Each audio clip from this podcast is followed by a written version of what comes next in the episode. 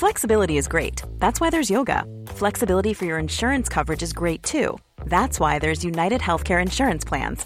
Underwritten by Golden Rule Insurance Company, United Healthcare Insurance Plans offer flexible, budget friendly coverage for medical, vision, dental, and more. One of these plans may be right for you if you're, say, between jobs, coming off your parents' plan, turning a side hustle into a full hustle, or even missed open enrollment. Want more flexibility? Find out more about United Healthcare Insurance Plans at uh1.com.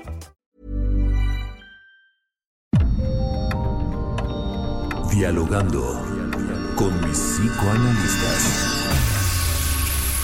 La doctora Ruth Axelrod, doctor Pepe Estrada y la doctora Rocío Arocha son especialistas comprometidos.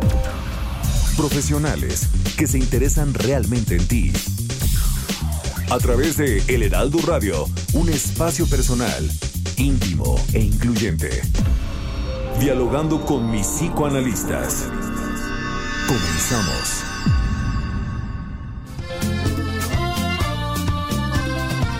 Cuando toco ese pañuelo, las penas se despiden.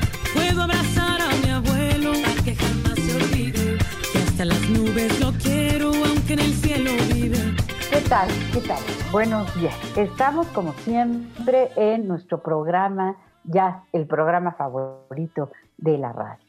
Soy Rocío Arocha, estoy muy contenta de estar con ustedes aquí en el Heraldo Radio. Me encuentro con Ruth Axelrod, buenos días a todos en este sabadito y está también con nosotros. Pepe Estrada, es un placer estar con ustedes en esta eh, mañana de sábado que cada vez se están poniendo más frescos y bueno, con un tema interesantísimo, precisamente muy de época, muy de México, muy querido a todos nuestros corazones, el Día de Muertos.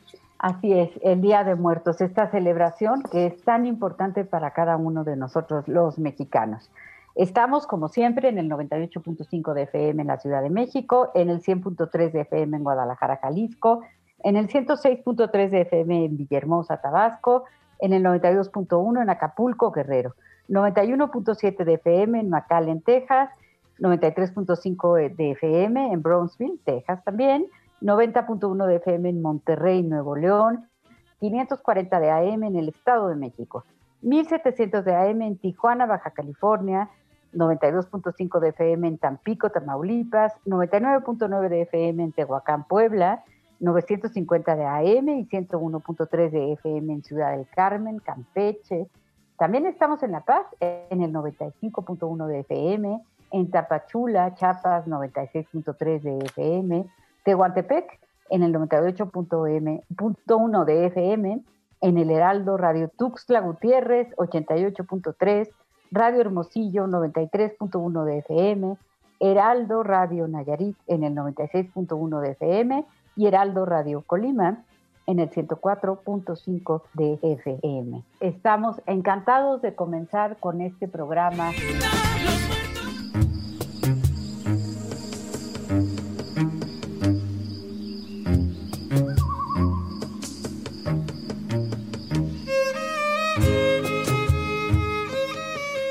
Épocas festivas se encuentra nuestro país, y es que desde el día 2 de noviembre y hasta el 6 de enero, las reuniones y festividades ya no paran. Hay quien habla del Guadalupe Reyes. En realidad, deberíamos de hablar del Catrina Reyes. Ya que las invitaciones a compartir un buen pan de muerto o las viadas ofrecidas a nuestros antepasados en el altar son abundantes y tentadoras. Y a partir de entonces, la fiesta ya no para.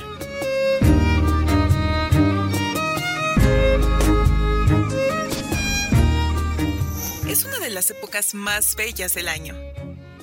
La tradición de reunirse para montar un altar a nuestros seres queridos que en carne no nos acompañan más es ancestral. Dirás que es raro lo que me pasó. El Día de Muertos es un festejo en el que la sensibilidad se encuentra a flor de piel y el viento otoñal reviva las tradiciones de antaño en octubre ya se respira un aire diferente. La tradición marca que el altar de muertos puede ponerse desde el día 28 de octubre, preparándose para la llegada de aquellos que perdieron la vida de manera violenta e inesperada, cediendo paso día con día a los niños muertos sin el beneficio del bautismo.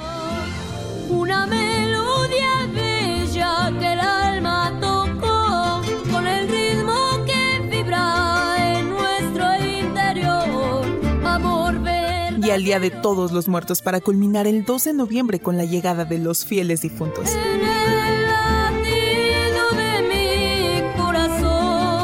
En estricto rigor, en este día se debería de comer el pan de muerto. Sin embargo, como amantes del buen comer, el pan lo comemos desde finales de septiembre y en ocasiones hasta finales de noviembre.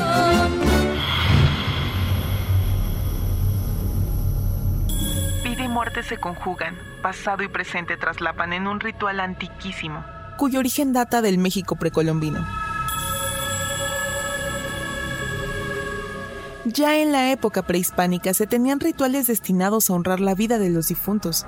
Existen diversas versiones, muchas de ellas con fragmentos verdaderos de historias, otras tantas con las distorsiones derivadas de sucesivas interpretaciones. Lo que sí se puede decir al respecto es que para los aztecas el culto a la muerte ocupaba un lugar privilegiado, pues por medio del sacrificio humano se pretendía agradar a sus deidades y mantener el equilibrio sagrado. No había muerte más honrosa para ellos que la muerte en batalla, y solo a las madres que morían durante el parto se les concedía el lugar de privilegio que a los soldados caídos en el campo de batalla. Los estudios antropológicos de la tradición señalan que el pan de muerte es una adaptación de los antiguos rituales, a fin de hacerlos aceptables para la religión católica. En vez de sacrificar doncellas y comer sus corazones empanizados con amaranto, los españoles construyeron un pan que simbolizaba el corazón y los huesos humanos, que en su origen iba cubierto de azúcar entintada en rojo. Es una tradición hermosa que tenemos como mexicanos, pero aunque la forma de expresarla es distintiva de nuestro país, no es única en el mundo. Las formas cambian, pero gran parte de las comunidades indígenas y o primitivas alrededor de la orbe han tenido rituales próximos al nuestro. En realidad, todos ellos remiten a los antiguos cultos agrícolas derivados de las religiones primitivas, que en el cambio de estación eran concebidos como un proceso de muerte y resurrección de sus deidades, y traía consigo la implementación de ciertas prácticas. Se creía que así como muchas plantas mueren y otras ceden preparándose para el frío invernal, a fin de reverdecer con la llegada de la primavera, el ser humano debía hacer lo propio y tomar las precauciones pertinentes y concretas para sobrevivir a los azotes del clima. Este proceso también iba acompañado de la necesidad de una preparación psíquica que implicaba la aceptación de la muerte y la resurrección a un nivel interno, es decir, psíquico. La mayor parte de las tradiciones que celebran el cambio de estaciones hablan de un puente que en sus variantes conecta el mundo de los muertos con el mundo de los vivos. Es el mundo de la magia.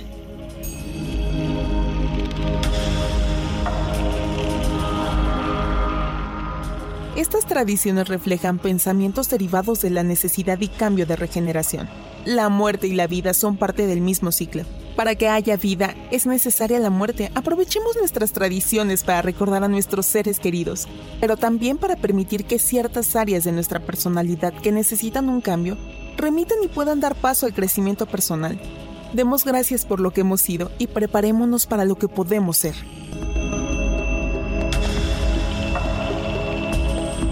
recuéstate en el diván y cuéntanos cómo vas a homenajear a tus muertos.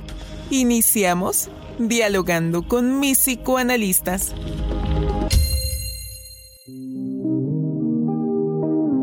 Fíjese, la UNESCO en el 2008 la nombra como un patrimonio cultural inmaterial de la humanidad.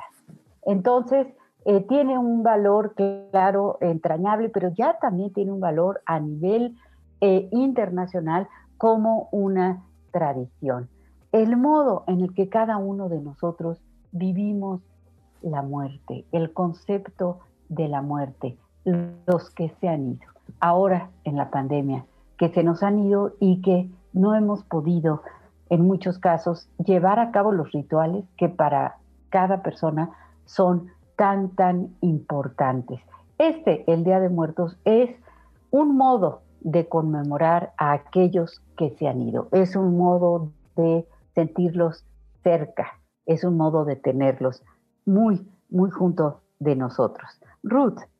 Eh, fíjate, Rosy Pepe, me parece que estos ejercicios culturales o oportunidades culturales que tenemos en México, especialmente el Día de Muertos, es una de esas eh, digamos, tradiciones que nos hacen muy diferentes a muchos otros lugares del globo terráqueo.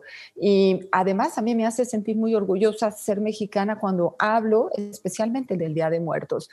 Eh, no es fácil, pero es maravilloso. Es decir, encuentro un espacio melancólico porque voy a estar en contacto con aquellos que ya se han ido y que me han dejado con una huella de dolor pero que los puedo recordar, pero al mismo tiempo, cosa que no existe en otras culturas, está toda esta fantasía y toda esta creencia, está toda esta tradición de poder hacer un altar de invitarlos a que estén con nosotros, de que nos acompañen de nuevo. Y esa creencia de que pueden venir de regreso, ¿no? Y no puedo, eh, no puedo tocar la película este, Coco, que me parece como esta magnífica posibilidad de poner la fantasía en imágenes para hacer representaciones comunes entre todos los que vimos la película, ¿no? Que se vuelve fantástica de ver aquellos puentes iluminados en donde nuestros muertos van a tomar su, su camino para venir a saludarnos y nos nosotros estar esperándolos, que efectivamente simplemente es una fantasía, simplemente es un espectro de la representación mental,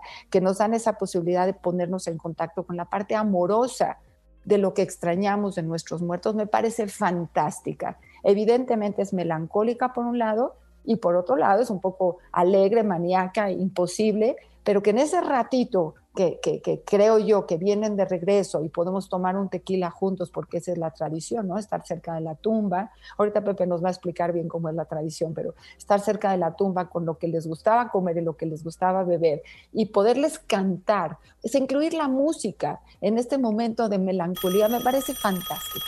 Una llamada. Hola.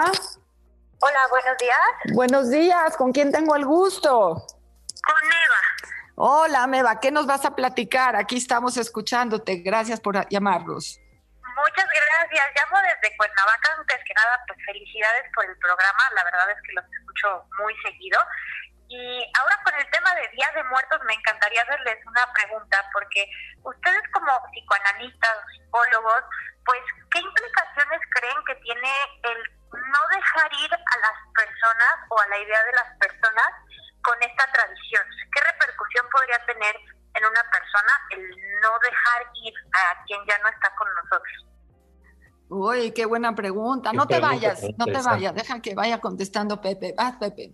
No, hombre, creo que es una pregunta muy, muy interesante. Gracias por comunicarte y sobre todo gracias por escucharnos sábado a sábado. Eh, fíjate que creo que tiene muchas implicaciones porque eh, el duelo es un proceso que es necesario realizar y a veces este proceso lo damos por sentado y es sumamente difícil y eh, ahora sí que los resabios, los residuos de todo esto a veces son disfrazados en la personalidad y en la vida diaria de las personas, pero acaban teniendo implicaciones muy fuertes para muchos. Entonces, a veces vamos arrastrando duelos a lo largo del tiempo que ni cuenta nos damos y nos están afectando constantemente. Parte de la vida implica dejar ir a los que tienen que seguir con un proceso eh, natural eh, del ciclo vital, ¿no? Es decir, con la muerte. Hay que entender que no hay vida sin muerte y la muerte también es algo que de alguna manera nos articula nuestra existencia. Los seres humanos somos los únicos seres que hasta ahorita, hasta donde sabemos, tienen conciencia, tienen noción de la idea de muerte. Entonces, precisamente el tener esta idea eh, nos ayuda a estructurarnos psicológicamente, a tener un origen, a tener eh, un destino, a pensar hacia dónde vamos a ir eh, en un futuro y de alguna manera aprovechar nuestros días pensando que tenemos un tiempo contado, ¿no? Entonces, yo pienso, mi querida Ruth, que es muy importante tener conciencia de la elaboración del duelo. ¿Tú qué piensas, mi querida eh, Rocío? Y bueno, pues contesta, contestándole a nuestra radio escucha, ¿qué, qué opinas? Ahorita Rocío te va a decir, pero ¿qué opinas tú de lo que te dijo Pepe? Se los agradezco muchísimo. Creo que creo que es justo justo una respuesta que, que me imaginaba, pero me encantaría haberla escuchado de ustedes. Muchísimas gracias. No, gracias a ti por llamarnos. Estamos aquí contigo y tú con nosotros en hoy dialogando. Gracias, hasta luego. Hasta luego. Eh, sí, qué interesante eh, pregunte lo que dices, Pepe. Qué, qué importante, ¿no? Hay una frase de, de Yalom, que es un analista existencial, que dice, eh, la muerte destruye la, la, vida del hombre y la idea de la muerte la salva. Entonces, claro, todos nosotros sabemos que cuando se nos muere alguien, una de las cosas que nos ocurre es que nos enfrentamos a nuestra propia muerte, es decir, de cierto modo, ¿no? Porque al despedir al otro, pues estamos mucho más conscientes de que eventualmente eso, eso va a ocurrir con nosotros, que nos vamos a, ir de este mundo y todos queremos ser recordados, todos queremos dejar una huella. Es, como una necesidad vital del ser humano el dejar una huella. Entonces, en el altar de muertos, ¿verdad? Porque son dos días, son dos días. En, eh, uno es eh, para los santos inocentes, ¿verdad? Que es el, día uno, y el día dos es para todos los, difuntos, ¿verdad? Y entonces, bueno, la idea es que eh, el día uno las almas de los niños que se han muerto, pues se acercan, se acercan al altar a comer, a disfrutar aquellas cosas que les gustaba eh, disfrutar en vida, y el día dos, pues ya todos los, los adultos, ¿verdad? Bueno, adolescentes y adultos que, que se nos han adelantado y que vienen también a disfrutar, eh, esa es nuestra creencia, ¿no? De la, la, ofrenda, lo que les estamos ofreciendo. Y cada elemento de la ofrenda tiene un simbolismo. Sí, por supuesto. Y fíjate, eh, mi querida Rocío, eh, eh, a veces pasamos de largo precisamente el simbolismo que esto tiene, ¿no? Y el altar de alguna forma es una especie de escalinata, una especie de puente que nos ayuda a articular el regreso de nuestros seres queridos. Ahora, a mí me gustaría resaltar, fíjate, con la pregunta también que nos hizo nuestra querida Radio Escucha, que estos rituales culturales eh, tan preciados que tenemos acá en México, pero que también de alguna manera, eh, vamos, cada cultura va a tener sus propios rituales, no específicamente este, con relación a la muerte, pero nos ayudan a elaborar procesos de vida, ¿no? Este ritual del Día de Muertos es una forma de asegurarnos aquí en México de que el duelo se va a llevar a cabo. Ahora, esto no quiere decir que siempre sea así, ¿no? Que siempre lo llevemos de manera exitosa, pero el que tengamos esta posibilidad cultural de establecer un momento para eh, nuestro duelo nos da la posibilidad de sanar poco a poco. Este ritual, esta celebración es un pilar de nuestra cultura y debemos de valorarla ampliamente. Las personas que no elaboran su duelo se quedan como atoradas se quedan como estancadas en el pasado, regresan constantemente a él y les impide seguir adelante. ¿Cómo ves, mi querida Ruth? Bueno, tengo, tengo un mensaje que quizá pueda dar respuesta a esto, ¿no? Y después hablamos del deseo de inmortalidad, ¿ok? Que tengo a alguien que, que muy cercano que pasa el tiempo diciendo que está muy enojado con el ejercicio de la muerte y que no entiende por qué los seres humanos no debemos irnos, que, su deseo es que fuéramos inmortales, ¿no? Y entonces podemos pasar muchas horas llorando en relación con este deseo. Pero dice, bueno, es la señora Alejandra y nos dice, eh, buenos días a todos, gracias por este, este programa tan, tan importante. Eh, les quiero comentar que yo perdí a un hijo y no me gusta el Día de Muertos porque me duele mucho cada vez que tengo que recordarlo. Por lo cual, creo que es un ritual que va contra mí. ¿Qué opinan? ¿Qué le decimos a la señora Alejandra? Pues eh, desde luego, bueno, primero nuestras más profundas condolencias porque perder un hijo, desde luego, es uno de los eventos que sí eh, es más traumáticos en esta vida, es de los menos eh, naturales hasta cierto punto porque uno siente que uno eh, se va a ir primero que ellos, nos van a, sobrevivir. Entonces es una circunstancia profundamente, profundamente eh, dolorosa. Y eso puede hacer, claro, desde luego, como a ella le ocurre, que no disfrute de esta celebración. Yo creo que esta celebración tiene justamente este doble sentido, ¿no? Este, este sabor agridulce por un lado recordar, por un lado hacer una ofrenda, eh, eh, platicar historias a los que están vivos sobre aquellos muertos.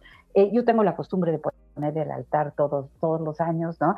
Y, y, voy cambiando, de repente pongo fotos a lo mejor de abuelos, de bisabuelos, y entonces es una oportunidad de hablar de estas personas que, que se nos fueron y de contarles a los que no los conocieron, porque también es bien importante eh, recordar que nosotros somos también nuestros muertos, ¿no? como aquella novela preciosa de Rafael Pérez Gay, que, al que quiero tanto, que se llama Nos acompañan los muertos, ¿no? y que habla de cómo cada uno de nosotros somos, eh, somos quienes somos, pero también por los muertos que llevamos dentro hasta cierto punto, ¿no? Es decir, que, que, que, eh, que están con nosotros, porque no se van, nunca se van del todo, lo cual es diferente de no elaborar un duelo eh, del modo más adecuado, como estaba señalando Pepe.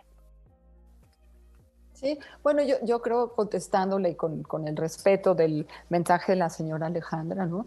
que se enoja cada vez que es el Día de Muertos porque tiene que volverse a poner en contacto con el dolor que le ha generado esta pérdida, que yo también lo lamento muchísimo, pero creo que también está ahí la salud en relación a lo que están diciendo tanto Pepe como Rocío la elaboración de los duelos a veces se hace al principio, muy cercano al momento en que se perdió, al ser querido, al ser importante, al ser significativo, y hay que estarlo trabajando muchos años. Los duelos sanos no terminan inmediatamente. Entendamos que duelo sano refiere a poder aceptar la pérdida, poder tolerar el dolor que eso implica y poder hacer un reacomodo dejando ese lugar de ese ser querido como un espacio importante. No se trata de taparlo, no se trata de, simular que no está, ¿no? Se guarda ese lugar de vacío, de, recuerdo, de amor, de odio, de lo que se tenga con esa circunstancia de mm, imposibilidad o de culpa que a veces nos queda, ¿no? Un hijo que se haya ido debe haber dejado muchísimo dolor en la señora Alejandra, pero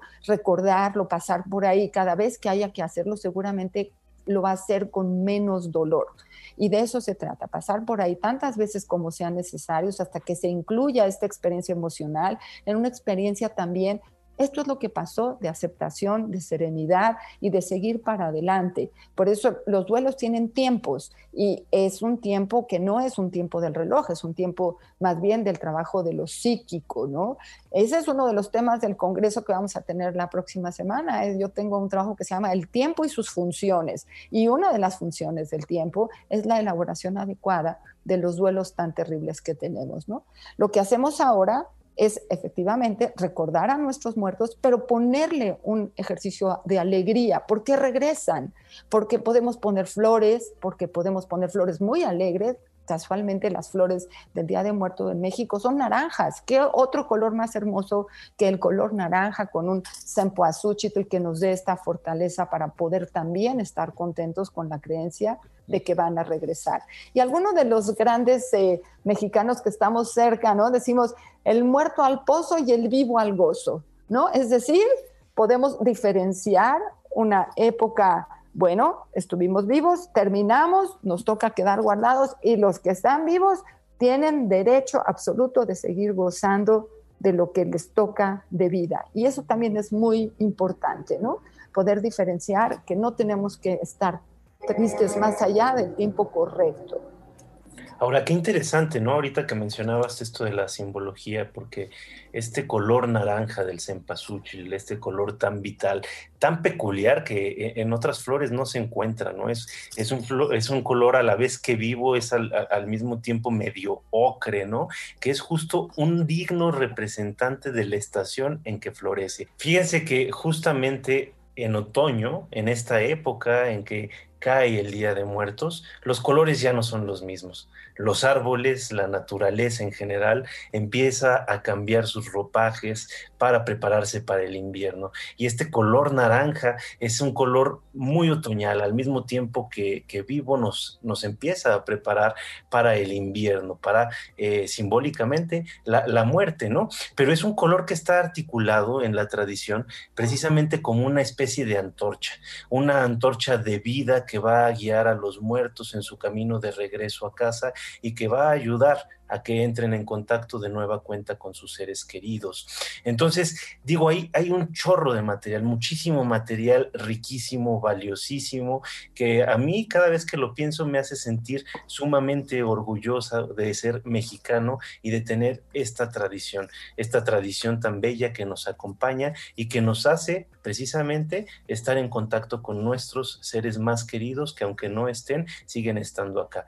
Resaltando lo que decía mi querida Rocío, yo creo que nosotros estamos hechos de personas, ya lo he dicho en, otros, en, otras ocasiones en este espacio, estamos hechos de personas que estén vivas o no, siempre están con nosotros y forman parte nuestra. Pero bueno, tenemos que irnos a corte y regresamos con más datos sobre esta bella tradición.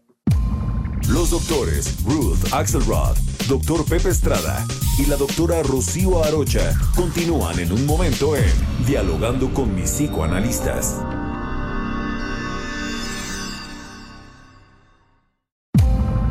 Esto es Dialogando con mis psicoanalistas. Estamos de regreso.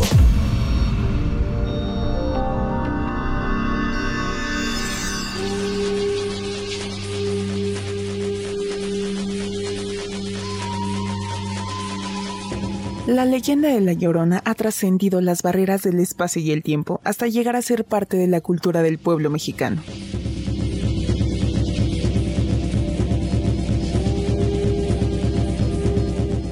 Una mujer envuelta en un flotante vestido blanco y con el rostro cubierto cruzaba con lentitud varias de las calles y plazas de la ciudad, iluminadas por la luna. Levantaba los brazos con angustia y lanzaba un grito desesperado. Ese tristísimo ay que levantaba en el silencio de la noche, y luego desaparecía entre los secos lejanos y al final terminaba con el grito más doliente de la Plaza Mayor. Allí se arrodillaba esa mujer misteriosa. Se inclinaba como besando el suelo y lloraba con un grito largo y penetrante. Después se iba ya en silencio lentamente hasta que llegaba al lago, y en sus orillas se perdía y se deshacía en el aire como la niebla, o se sumergía en las aguas.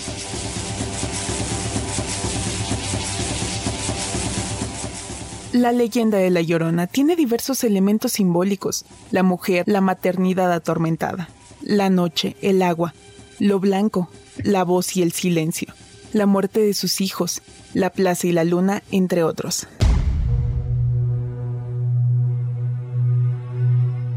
Se cree que su origen proviene de los mitos prehispánicos. De hecho, en La Llorona se funden varias representaciones de diosas madres como Tonatzin, nuestra madre, en lengua náhuatl.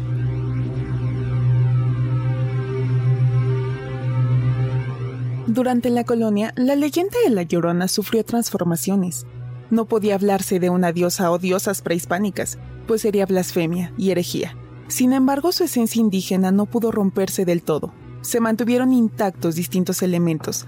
La noche, la mujer vestida de blanco, con el cabello largo y negro. El grito desgarrador de ¡ay mis hijos! Y la presencia de agua y ríos y lagos. Existe un gran número de versiones sobre su presencia, y lo que obliga a lanzar lamentos por la noche. La llorona es antes que nada madre, pero es una madre atormentada por el insufrible dolor de haber perdido o asesinado a sus hijos.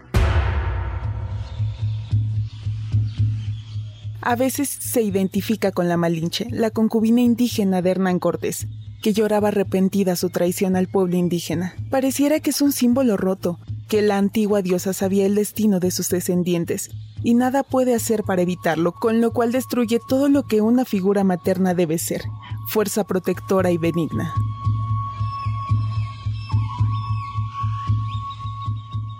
Otras de las teorías sobre el origen de la llorona cuenta que una mujer indígena se enamoró de un español con el que tiene tres hijos, pero él nunca le propone matrimonio y la abandona para casarse con una española.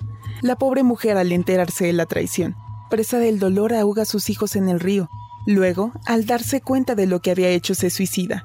Desde entonces su fantasma vaga por las riberas de los ríos diciendo, ¡ay mis hijos!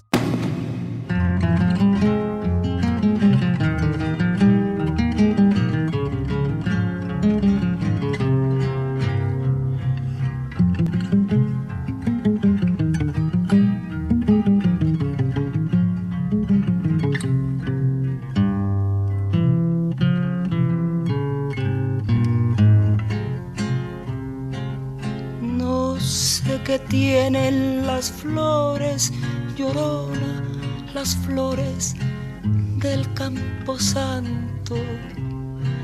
No sé qué tienen las flores, llorona, las flores del campo santo, que cuando las mueve el viento llorona, parece que están llorando,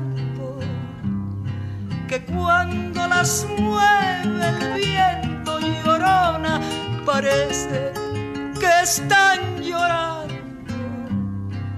Ay, de mi llorona, llorona, tú eres mi yunca. Ay, de mi llorona, llorona, tú eres mi yunca. Me quitarán de quererte, llorona, pero de olvidarte nunca. Me quitarán de quererte, llorona, pero de olvidarte nunca. Estamos de regreso en este su programa favorito de la radio, como cada sábado.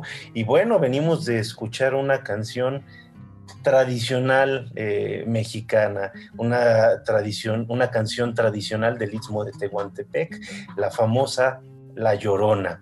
En esta ocasión con una versión de Chabela Vargas y que bueno, hay muchos datos encontrados. Aunque se ha convertido en una eh, canción representativa del Día de Muertos, en realidad parece que poco tiene que ver con la muerte. Sin embargo, no podemos escapar a la tradición y escucharla como eh, cada estación eh, así lo manda. Es una canción bellísima, yo me encuentro escuchándola y disfrutándola con mis queridas amigas Rocío Arocha y Ruth Axelrod a través de El Heraldo Radio. ¿Cómo ves, mi querida Rocío? Pues así es, eh, darle las gracias, como siempre, a Yasmín Hernández, que es nuestra productora, y a Enrique Hernández, que está en los controles. Recordar nuestro teléfono en cabina, el 5580 68 11 58. Yo quisiera decir, mencionar rápidamente algunos de los símbolos que deben de estar en todo altar de muertos que se respete a sí mismo, ¿no? Entonces tenemos que tener papel picado, que es la representación de la alegría. Tenemos que tener un caballito con una bebida alcohólica que sea la que el difunto disfrutara y que representa pues esto, ¿no? El, el, trago, el trago para pasar el trago, el trago de la muerte, ¿no? El agua para que se mitigue la sed de aquel que ya se fue, el copal o el incienso, ¿verdad? Que purifica las energías de cualquier lugar. Eh, las flores que simbolizan el abandono del cuerpo terrenal, el tejocote, que es una vara de tejocote para abrir paso, para abrir camino, para, eh, para llegar a, al otro lado, ¿verdad? Entonces, eh, y para que pueda venir con nosotros, por lo tanto se le deben de quitar las espinas porque si no se puede lastimar. Ya dijimos el papel picado, la calabaza en tacha, que es parte de eh, nuestra cocina tradicional y que es muy importante porque el azúcar pues le va a dar dulzura a este momento. Eh, los cirios o las velas, el retrato de la persona que estamos recordando. Sí, sí, sí Ruth, querías decir algo. Sí, eh, quería hablar de los pan de muertos. El pan de muerto, pero vete, vete a los retratos. Bueno, quería hablar de los retratos, ¿no? Que esto que, que estás tú poniendo ahí y que año con año nosotros podemos poner una eh, fotografía de nuestro ser querido o varias fotografías de nuestro ser querido. Y quiero hablar de las mascotas también, porque a veces, y creo que siempre, nosotros hemos aprendido en México que cada vez somos más amigables con los animalitos, ¿no? También podemos poner fotografías de nuestros animalitos, de nuestras mascotas, de aquellos seres que también han formado parte de este gran, gran ejercicio del amor que se establece con la familia, ¿no? Y que hay un momento en donde se puede como poner a todos aquellos importantes o no tan importantes que, que organizan lo que sería la definición de familia, como que juntan los lazos y las cadenas de aquello que parece que ha faltado, pero que se organiza dentro de la de la serenidad de cada uno de nosotros. Saber quiénes fueron nuestros abuelos, nuestros bisabuelos, quiénes son ahora nuestros papás, nosotros. O sea, nos dejan una cadena de generaciones que nos establece en relación a por qué fuimos parte de una familia, para qué somos parte de una familia. Y eso pone un orden interno en la estructura eh, mental y psíquica de cada uno de nosotros. Nos hace bien saber que estábamos ahí, que había abuelos, que había bisabuelos y que nosotros podemos traerlos y ponerlos en orden, porque además también se, se ponen en orden los afectos que tenemos o hemos tenido hacia ellos. Y se vale los afectos amorosos, evidentemente, pero también se valen los otros afectos, ¿no? Me quedé enojado con esta persona, le hubiera dicho esto, le hubiera dicho el otro. Bueno, pues el Día de Muertos uno puede poner orden también en las deudas que uno traía y que no pudo sacar en el momento que se fueron. Ahora, creo que este año este año en especial, todas estas tradiciones de, los muertos son un poco más complejas porque hemos perdido muchos mexicanos en este tiempo, ¿no? Ya sea muy directamente o un poquito más lejos. Eh, la, cuestión de ver que, el COVID está más fuerte que la medicina o que nuestras fortalezas para pelear y saber que hay pues mucho dolor en nuestra población, nos, nos lleva a un lugar un poco más de comunión o de solidaridad mexicana, porque hay eh, expectativas que no, no iban en el camino, o sea, ha muerto gente que no le tocaba morir en relación con el orden cronológico de edades que no tocaba, ¿no? Entonces, nuestra sensibilidad para acompañar a aquellos que tendrán o querrán ir a los, a los panteones o no lo harán por respetar no la sana distancia, y no meternos en posibilidades de, quizá adquirir esta nueva enfermedad, ¿no? Pero estar en comunión con aquellos que tienen que ir. Entonces es un año especial para el Día de Muertos. Tenemos una llamada. Buenos días. Sí, buenos días. ¿Con quién tengo el gusto? Habla Ana Lilia Pérez. Quiero hacer una pregunta para la doctora Rocío Arocha. Sí, te está oyendo. Gracias, Ana Lilia. Ah, muy bien. Ah, quisiera saber cómo ah, poder enfrentar este tema de, de, la muerte, que es como tan complicado para todos. ¿Cuáles son las herramientas que se puede usar para enfrentarlo y no tanto desde el punto de vista de necesitar a la otra persona y desde el punto de vista egoísta, sino desde el punto de vista, digamos, como más espiritual, cómo poder asimilar algo que, que bueno, que no está en nuestro control. Esa sería ah, la pregunta. Ay, muchas gracias por estar con nosotros. Va, Rocío. Eh, bueno, eh, yo creo que los tres podemos eh, aportar algo a esta, respuesta, ¿no? pues sabemos esto, ¿no? De en vida, hermano, en vida, ¿no? Mientras mejor esté nuestra relación con aquella persona que se nos muere, eh, pues el duelo va a ser más fácil de, llevar a cabo, ¿no? Cuando eh, tenemos muchos pendientes, cuando estuvimos enojados, estuvimos peleados con esta persona que se nos muere, entonces el duelo se complica, eh, se complica un poco más, ¿no? Entonces, eh, bueno, mientras estamos vivos, pues hay que, hay que hacer lo posible por eh, tener la mejor relación que se pueda con, con los otros, porque sabemos que pues la muerte seguro, seguro va a llegar. Eh, ¿qué, dices tú, Pepe, sobre esto? Sí, sin lugar a dudas, sin lugar a dudas. Fíjate que justo el tema de, de, la tradición del Día de Muertos es algo que nos pone muy en contacto con lo espiritual, ¿no? es reactivar, enfatizar, poner la atención sobre esta dimensión tan humana que es lo espiritual. Y creo que el ritual nos ayuda a ponernos en contacto a través de las emociones, a través del espíritu, de una receptividad muy particular con nuestros seres queridos. Creamos o no en el retorno del espíritu de nuestros seres queridos, lo que sí es cierto es que ese espíritu, vamos a decir, esa esencia de eh, la persona que ya no nos acompaña, radica en nosotros. Entonces lo que acaba sucediendo a nivel psicológico es que nosotros despertamos en nuestro interior a esa persona que habita diariamente en nosotros y nunca nos deja, siempre nos acompaña. Pero es un día especial, es un día especial y entonces ese día nos centramos eh, precisamente en quien ya no nos acompaña. Entonces, bueno, es una, es una tradición que a mí me parece eh, maravillosa y que creo que la, pregunta que nos hace nuestra querida Radio Escucha, pues es, es muy interesante. No, no, es, no es fácil, no es sencillo el asimilar eh, la muerte ni de un ser querido y mucho menos tampoco la, la, propia, ¿no?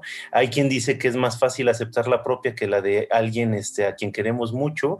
yo creo que ambas son sumamente difíciles, pero a lo que nos lleva a ponernos en contacto esta tradición es con lo inevitable, nos lleva a pensar en la inevitabilidad, disculpe, estoy ando con un poquito de y, y, se, me, se me lengua la traba. Pero bueno, para eso podemos Vámonos a lo lúdico, Pepe. Exactamente, exactamente. Y, precisamente creo que, la tradición del Día de Muertos también eh, forma parte un poco de lo lúdico y de lo creativo, ¿no? Se involucran todos los miembros de la familia con lo que puedan aportar, los chiquitos con sus sonrisas, con su espontaneidad, con dibujos, participando en la cocina, con las ganas de comerse la ofrenda antes del tiempo este, eh, eh, que debe de esperar. Y es clásico que llega uno y ve el altar y siempre le falta algo cuando hay un chiquito cerca, ¿no? Entonces, este, digo, es una tradición que a mí me parece bellísima. Y bueno, aquí nos, nos llegó otro mensaje de una querida radioescucha, este, dice que su mamá eh, eh, dice que nunca puede faltar la sal y el agua y nos explica que el agua es porque llegan con sed por el camino que recorrieron y la sal es, un elemento de purificación, sirve para que el cuerpo no se corrompa en su viaje de ida y vuelta para el año siguiente y lo firma Valeria. Valeria, muchísimas gracias por este mensaje, es interesantísimo y como este vamos a encontrar muchos otros elementos. Por favor, compártanos, lo tenemos una llamada. ¿Qué tal? ¿Qué tal? Buenos días. Buenos días. ¿Con quién tengo el gusto? Hola, buenos días. Hola, ¿quién habla? Habla Susi, ¿cómo están? Hola, Susi. Que, gracias por llamarnos. ¿Qué nos vas a preguntar o qué nos vas a decir hoy? Gracias. Yo quisiera saber qué connotación existe entre el Día de Muertos aquí en México y la festividad de Halloween. ¿Tienen alguna similitud? ¿Tienen alguna relación?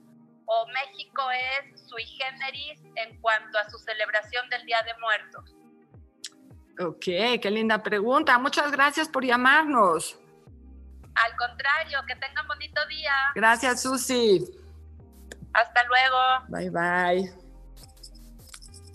Bueno, que una pregunta interesante en relación si nuestro Día de Muertos está relacionado con Halloween. Eh, son diferentes tradiciones que se juntan en el mismo día y sabemos que Halloween eh, es una tradición celta, que es europea, que llega a Estados Unidos también, que ha cruzado las fronteras, ¿no? Sin embargo, eh, no es lo mismo el Día de Brujas que el Día de Muertos, aunque queden en la similitud y estemos ahora disfrutando vestirnos de brujas. En México nos vestimos de calacas, aumentamos otras cosas, pero parecen lo mismo, pero no son lo mismo, ¿no? Y me parece que hace una pregunta que nos diferencia verdaderamente de qué es una tradición y qué es la otra, aunque sean al mismo tiempo. Fíjate que sí, yo estaba pensando que, es interesante porque yo he escuchado comentarios encontrados al respecto, ¿no? Hay quien dice, hay que sacar el Halloween de México, ¿no? Y hay quienes dicen, no, pues está bien padre, sobre todo a los niños les encanta por el tema de pedir dulces, aunque aquí en México tenemos también la tradición de la calaverita. Lo que sí es interesante es que, bueno, eh, vivimos en una nación que está eh, de entrada caracterizada por el sincretismo, por este, el mestizaje, por la mezcla de culturas y que, bueno, tenemos un gran contacto con nuestro vecino del norte, que es un país que adoptó fuertemente, precisamente por la influencia de, sus orígenes sajones, esta tradición del Halloween, que surge de una tradición muy antigua llamada eh, el Walpurnik, ¿no? Que es una noche en la cual, eh, en esta noche larga, se juntan los espíritus. Los espíritus eh, despiertan, vienen a la tierra y empiezan a hacer diabluras. Yo creo que ninguna de las dos es mejor. Yo soy más partidario de la del Día de Muertos porque soy mexicano, pero creo que hay que entender estas tradiciones con todo su valor cultural y su belleza cultural.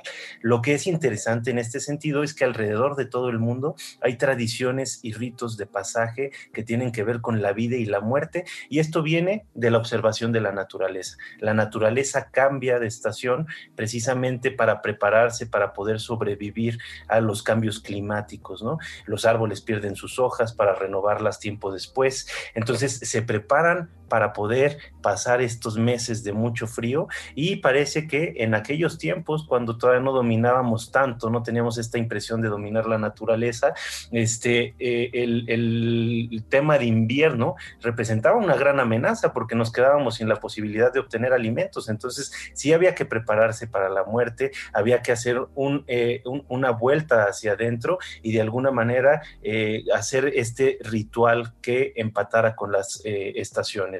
Es algo tradicional, mi querida Rocío. ¿Tú qué piensas?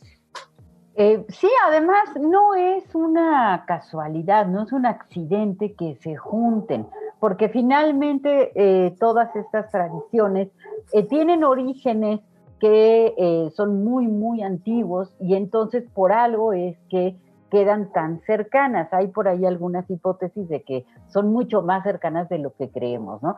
Pero es cierto, estamos hechos de eh, de un sincretismo, estamos hechos de muchos lugares, de muchos orígenes, y eh, yo coincido con, que no hay que eh, querer anular una o privilegiar la otra. Claro, como mexicanos, pues nuestro altar resulta muy, muy conmovedor, muy importante, muy bonito, y podemos también celebrar, celebrar el Halloween sin dejar de lado la importancia que tiene el respeto hacia los que se nos han bueno, dice García Márquez que la muerte no llega con la vejez, sino con el olvido. Y me parece que un poco de eso se trata esta tradición, de no dejar de lado, de no olvidar a aquellos que ya no están, porque si ya no están, pues no están, entonces están en el mundo interno nuestro, ¿no?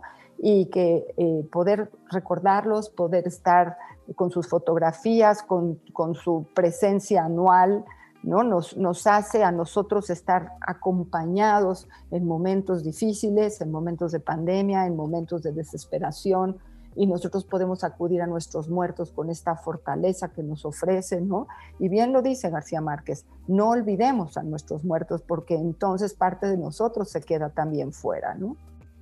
Claro, y hagamos homenaje, hagamos homenaje llevando a cabo acciones creativas eh, alrededor del sentimiento de dolor por el que se nos ha ido. Hay muchas formas de hacerles un regalo, de hacerles un homenaje y de decir, tú me dejaste esto, aprendí esto de ti y entonces pues voy a, llevar tal cosa a cabo, ¿no? Recordemos que Freud, el padre del psicoanálisis, pues inicia la interpretación de los sueños nada más y nada menos que a raíz de la muerte de su padre. Qué, dato tan interesante, fíjate que así a mí me, me, parece como muy importante resaltar que precisamente la muerte nos mueve, nos conmueve, nos sacude, ¿no? Y es un momento en que, digo, nos enfrentamos a algo eh, realmente inevitable, ¿no? A algo con lo que no hay marcha atrás. Eh, y bueno, a partir de eso eh, se, se, necesita, se hace imprescindible un cambio, ¿no? Cuando no lo hacemos, lo que va a suceder es que vamos a sufrir mucho un porcentaje muy alto de mexicanos, según encuestas, como lo mencionábamos en la introducción, quiere que le hagan un altar en el momento de su fallecimiento. Es decir, aunque no lo practiquemos algunos, mm, la mayor parte de nosotros tenemos el deseo, las ganas de que de alguna manera nuestros seres queridos nos recuerden y nos monten un homenaje. Fíjate que en este sentido creo que es muy importante resaltar algo que mencionaban hace unos momentos. Eh, necesitamos la continuidad con las generaciones eh, previas, ¿no? Con las generaciones que nos antecedieron. Necesitamos estar en contacto con nuestra historia. El Día de Muertos nos proporciona una oportunidad única para recordar a aquellos que formaron parte de nuestras vidas y que en gran medida nos construyeron. Pero chicas, estamos llegando al, momento final, eh, no a la muerte, pero así al fin de este programa. Y bueno, yo aprovecho para despedirme agradeciendo a nuestros radioescuchas por ayudarnos a construir como cada sábado este programa. Ha sido un placer estar con ustedes y bueno, pues vayamos a celebrar comiéndonos un delicioso pan de muerto. Delicioso, claro que sí. Hasta luego. Buen sábado. Soy Ruta Axelrod. Estamos en el Heraldo Radio.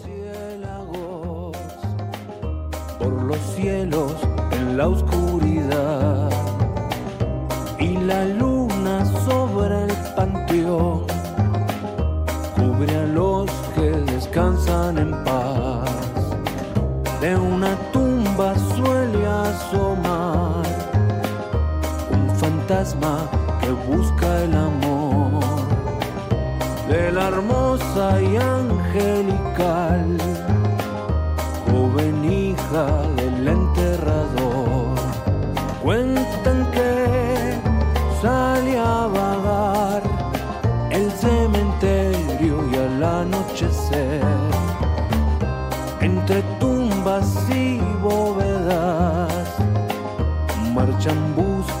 aquella mujer.